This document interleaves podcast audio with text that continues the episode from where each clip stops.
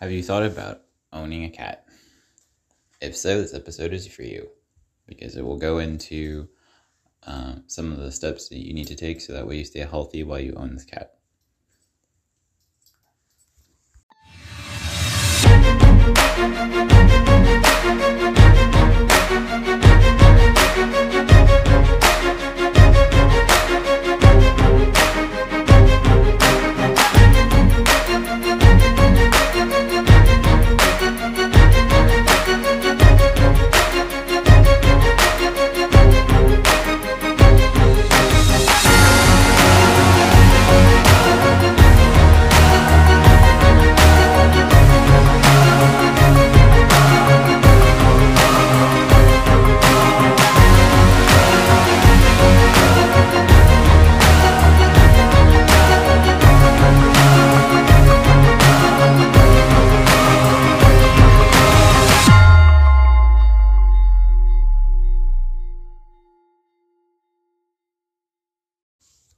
In honor of International Cat Day, I wanted to talk about some of the precautions or sort of downsides to maybe having a cat.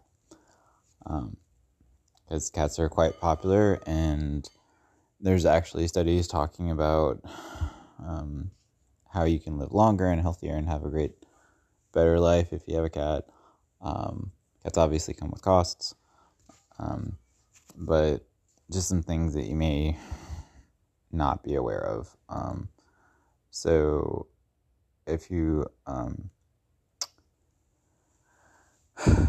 are concerned about your skin, there's something called larval migrans, toxocariasis, um, and this is a parasite. It's a helminth, and it can happen uh, if the kit if the cat gets sick. Um, there's also toxocara that um, is a nematode, gets into your intestines.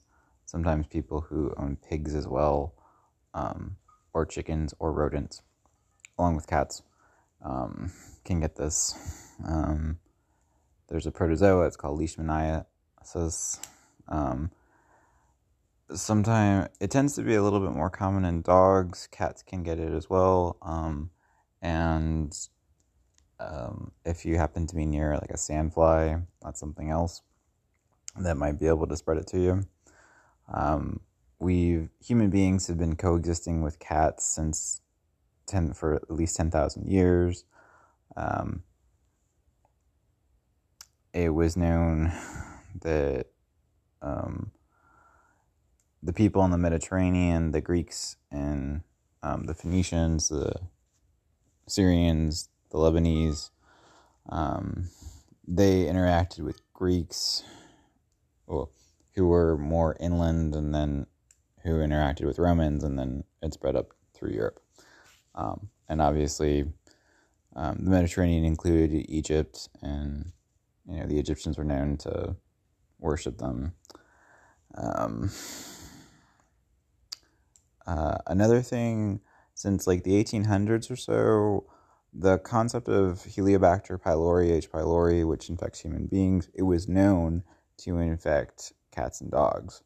Um, but they didn't really know about the role with humans. Um, and then there's some other Latin um, names for undesirable certain things.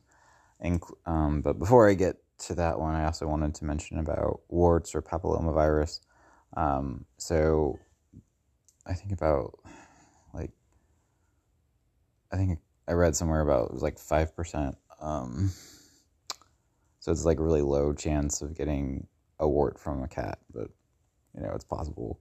Um, but anyway, some of the other undesirable organisms that cats might accidentally spread to humans: Yersinia pestis, Afipia felis, you know, the name being in reference to the feline, um, Francisella tularemia. Um, also, there's different type of anaerobic bacteria, aerobic bacteria. Um, and lastly, there's a certain type of fungus. It's called Sporothrix.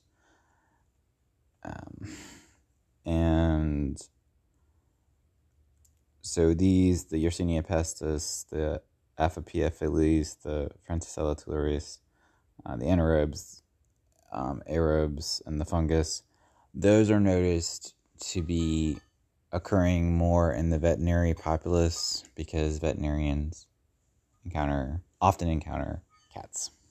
Um, and then those are like all that information is from uh, different articles on PubMed. Um, and then last but not least, um, having a, a cat isn't the only reason um, that you might get sick. Um, if you have a dog, if you have a bird, if you have a cow, sheep, goats, rabbits. Um, between all those different species, there's about a hundred different diseases that they can possibly spread to us human beings. Uh, most people don't really have to worry about it, but let's say your immune system is compromised or it's not working well. Um, this is especially true for people who have gotten organ donations or bone marrow transplants, people who are on cancer um, drugs, chemotherapy, um, as well as people who kind of have chronic inflammation, chronic disease. Uh, and last but not least, if one is pregnant, it is very ideal that anybody else other than you would be taking out the kitty litter. Um, but on the off chance that, um, you know, you can't get anybody else to do that, um, the best thing, since it takes about 24 hours um, for the undesirable back, you know, byproduct to settle, um, is let's say you know that your cat is going to go do their business, um, clean it up ASAP. Um, don't wait around. Uh, also, get uh, wear wear disposable gloves, and to the extent that you can, just have disposable um, kitty liners and whatnot.